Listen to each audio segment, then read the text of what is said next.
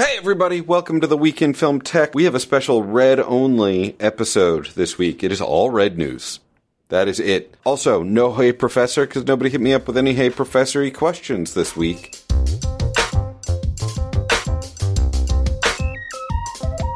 Everybody, welcome back. So, there's a couple of things we got to talk about right now with Red. There's three things. Because we're doing three things, we're doing a red only thing that's three red stories all in one.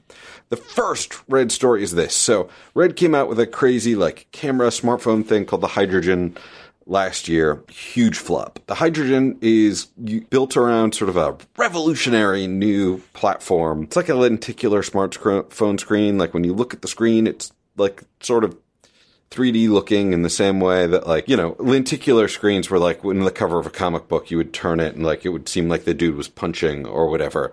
It's a very sophisticated version of that. It didn't take off for lots of reasons. One of the reasons why I'm going to actually say the biggest reason why is not Red's fault. The biggest reason why the original Hydrogen was a failure and it's going to be a problem for the new Hydrogen 2 is that it's incredibly hard to market. Something like an iPhone comes out, and there are blogs that can show you a picture of it, and there's newspapers that can show you a picture of it, and you can watch a TV show and you can see someone use it. There's all this informational way to communicate what's exciting about it, right? The problem with H4V is you need to physically hold one in your hand to get it. I've never held one in my hand, so I don't get it. I've watched videos of other people holding it in their hands, but it's not that you need to see it to get it, which isn't true of most things most things, this informational media we have in the world gets it. I actually think you could probably make a really interesting ad for virtual reality for the hydrogen because you put on your VR helmet and then you can see sort of a hydrogen doing its whole VR. You can sort of see into the screen thing, but it's it's a really hard thing to market. So I, I don't actually really blame Red for the flop of the hydrogen. I think getting 3D screens on our phones is going to be hard, whoever does it. So, Hydrogen 1 came out. Also, by the time it came out, its specs were out of date. I mean, that's the hard thing about phones, right? Is that like every year a new one's coming out. And if you have last year's processors, all of the blogs will point it out. And they had last year's processors, and it was Android phone and all of the reviews were basically like, this is sort of a shitty overpriced Android phone. Hydrogen 1 did not do well. Hydrogen 2 has been announced, and, and this is actually a little disappointing on Red's part. They sort of threw their original device manufacturer, the ODM, under the bus. They were like, everything wrong with the original Hydrogen 1, it's the ODM's fault. Which is a little bit bullshit, Red. I mean, I like you guys, and I think you make cool stuff, and I shot a bunch of red, and I will continue to shoot a bunch of red, but like, don't throw your ODM under the bus. Because you're the manufacturer. It is your job to get good things from. Like you're the company. And you hire them to build it for you, and then you supervise them through building it. So, you know, if you're doing your first Kickstarter, you can blame the manufacturer. But if you've been a manufacturing business for 10 years, I don't feel like that's fair. I feel like you got to own the fact that you didn't supervise them to deliver. Because the argument Red was making was like, they promised they could do these things and they couldn't. And I'm like, well, but that's not People paid $1,500 for these hydrogen ones if they got the titanium one. People paid money for products and expected good quality, and they were putting their faith in Red to deliver that, not in the original device manufacturer. They were just supposed to deliver to Red, and Red was supposed to get that from them. However, Red is saying they have a whole dedicated team in house to working with the new ODM for the Hydrogen 2, and the Hydrogen 2 is going to deliver on all the promises we expected from the Hydrogen 1. Which, like, I'm open if they legitimately reinvent the way we think about capturing images and we start capturing these 4V images that are like, you know, it's like 3D in motion stuff and it's cool and, and they build a social platform around it. So there's like Instagram, but with depth. I'm excited by that. Hooray, bring that. But I, I'm wary. It'll be interesting. Like, you know, when, when, when a movie flops, they, they don't get to make a sequel but Red's Hydrogen 1 flopped and we're getting Hydrogen 2, and that'll be interesting to see what happens. On top of that, they've also leaked, or leaks the wrong word, hinted at something called Red Komodo. Obviously, Red likes their dragony names. There was the dragon sensor, and now Komodo is a type of dragon, so it's the Komodo sensor.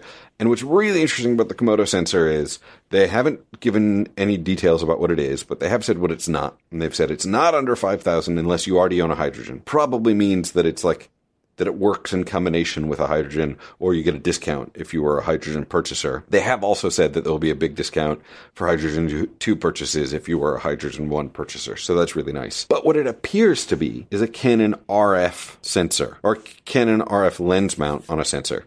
And here's why this is particularly interesting. So the Canon RF mount is a full frame mirrorless mount.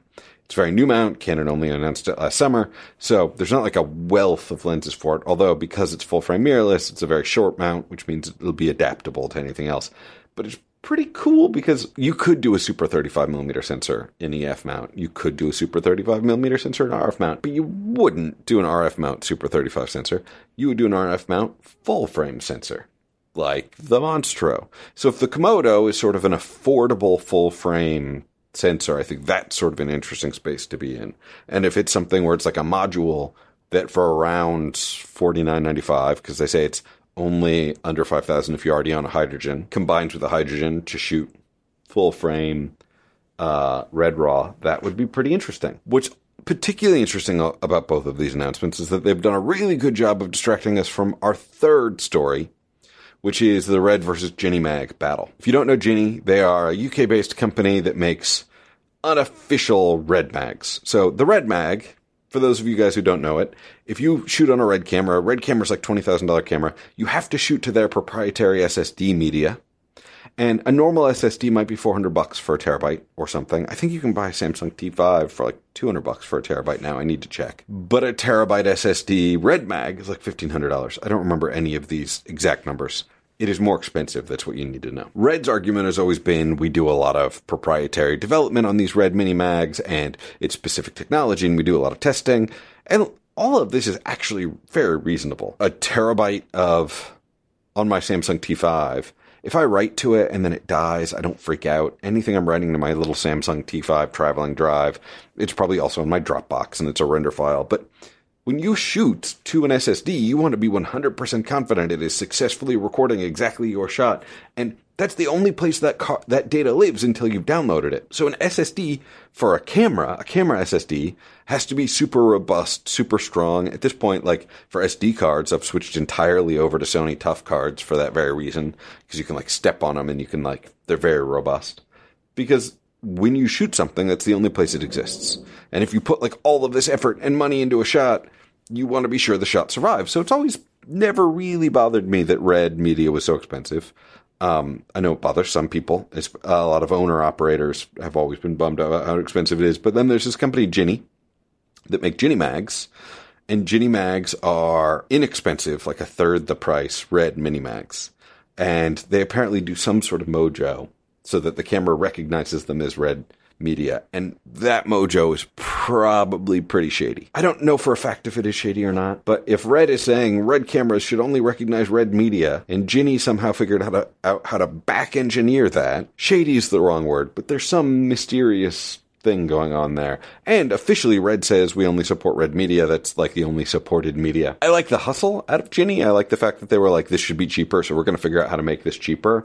I respect that. I like aftermarket stuff, and I like the I like the market having this kind of competition. So I like the battle. Uh, Jinni also made a YouTube video that was a big blow up hit a couple weeks ago, where they like took apart some red mags and they showed you how much the actual costs were for each of the parts in the red mag, and they were like, "There's no special tech here. It's just a case around a normal mass market SSD card." That there was some fun business drama. I don't have a side in this fight what is interesting to me about the story is Red lowered their Red Mag prices. I don't think it's 100% just Jinni Mag doing this, to be honest. I mean, eventually they're going to, hard drive prices are always lowering. You have to lower your hard drive prices. That's what you do. Samsung T5s are cheaper this summer than they were last summer for the same size. Like hard drive prices are always dropping. So I think they would have dropped eventually anyway, but I think the competition from Jinni Mag put pressure on them to lower those prices, and I think that's a good thing. What's really interesting to me about it is that how upset people were about the markup. But a markup is okay. Like Red is guaranteeing you this will all work and we're professionals. We need things that work. And Red has a support staff that you can call when something doesn't work. And if you shoot something to a card and you can't get the data off the card, you can send the card to Red and they will work on trying to get the data off. And all of that's what you're paying for with the markup. So the markup itself is not inherently evil. The markup was kind of large. And now because of Jinni, the markup is smaller. I think it's sort of the natural evolution of the business cycle. But I do think, which is the reason why I made the Jinni story the last of our all red episode, I do think it's interesting how successfully Red has taken the subject off of Jinni Mags and Jinni Mag pricing and onto uh, Komodo sensor and the new Hydrogen 2. Um, Red's good at marketing, and I respect that. I think that's good. Oh, the other thing I didn't mention about the Komodo, it seems like it's going to shoot to CFast cards which is kind of exciting because again, CFast cards are like a mass market commodity. You can just go on B&H or Adorama and buy CFast cards, and there's competition in that space. So Red doing a CFast thing is super exciting, and there appears to not be an XLR part. So a whole lot of stuff going on there. All right, so that is my full Red episode. I had no Hey Professor questions this week, and it's summer, so I haven't even gotten any questions from my actual students this week. So we're going to skip Hey Professor and call this an entirely Red based episode of the week in film tech. Uh, be sure to hit me up. I'm on Instagram at onrekke, O N R E K K E, on Instagram, at Charles Haine on Twitter. You can ask me questions there. Go to weekinfilmtech.com and there'll be links to like wherever you want to subscribe to this, or you can sign up to our email list where I will send out an email every week with like links to stories on the Jinni Tech video and whatnot. So that is the all red episode of the Week in Film Tech. This is Charles Haine, and I will see you guys next week.